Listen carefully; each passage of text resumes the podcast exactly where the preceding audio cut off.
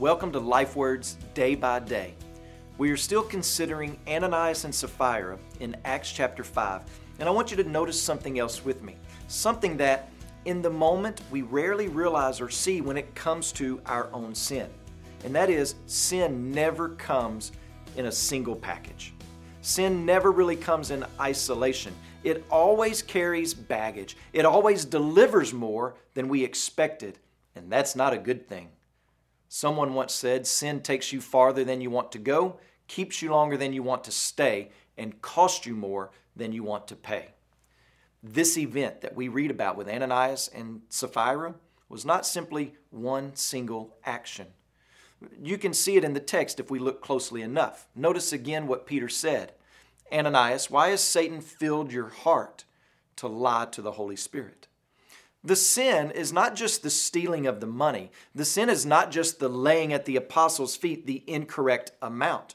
We can trace it back to a desire in the heart to gain a reputation for greater generosity, greater piety than Ananias or Sapphira really had. And that desire gave birth to the action, which resulted in lying. You could trace it this way Ananias had pride Ananias lied, and then Ananias died.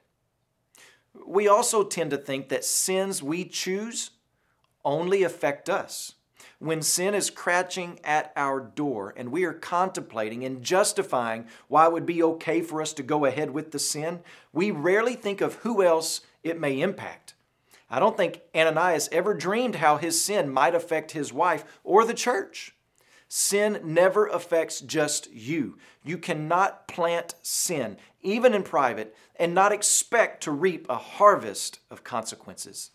While sin can take place in private, its effects are far reaching and often tragic.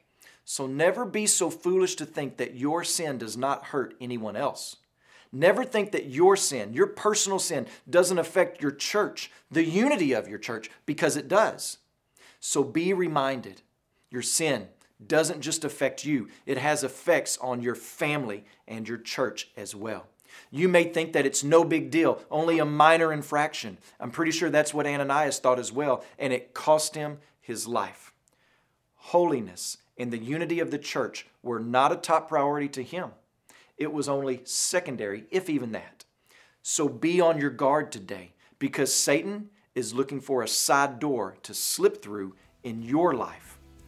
And when you pray, pray for Jimmy and Julie Walker and their children, Judd, Adley, Nolan, Emery, and Silas, as they serve in the Philippines.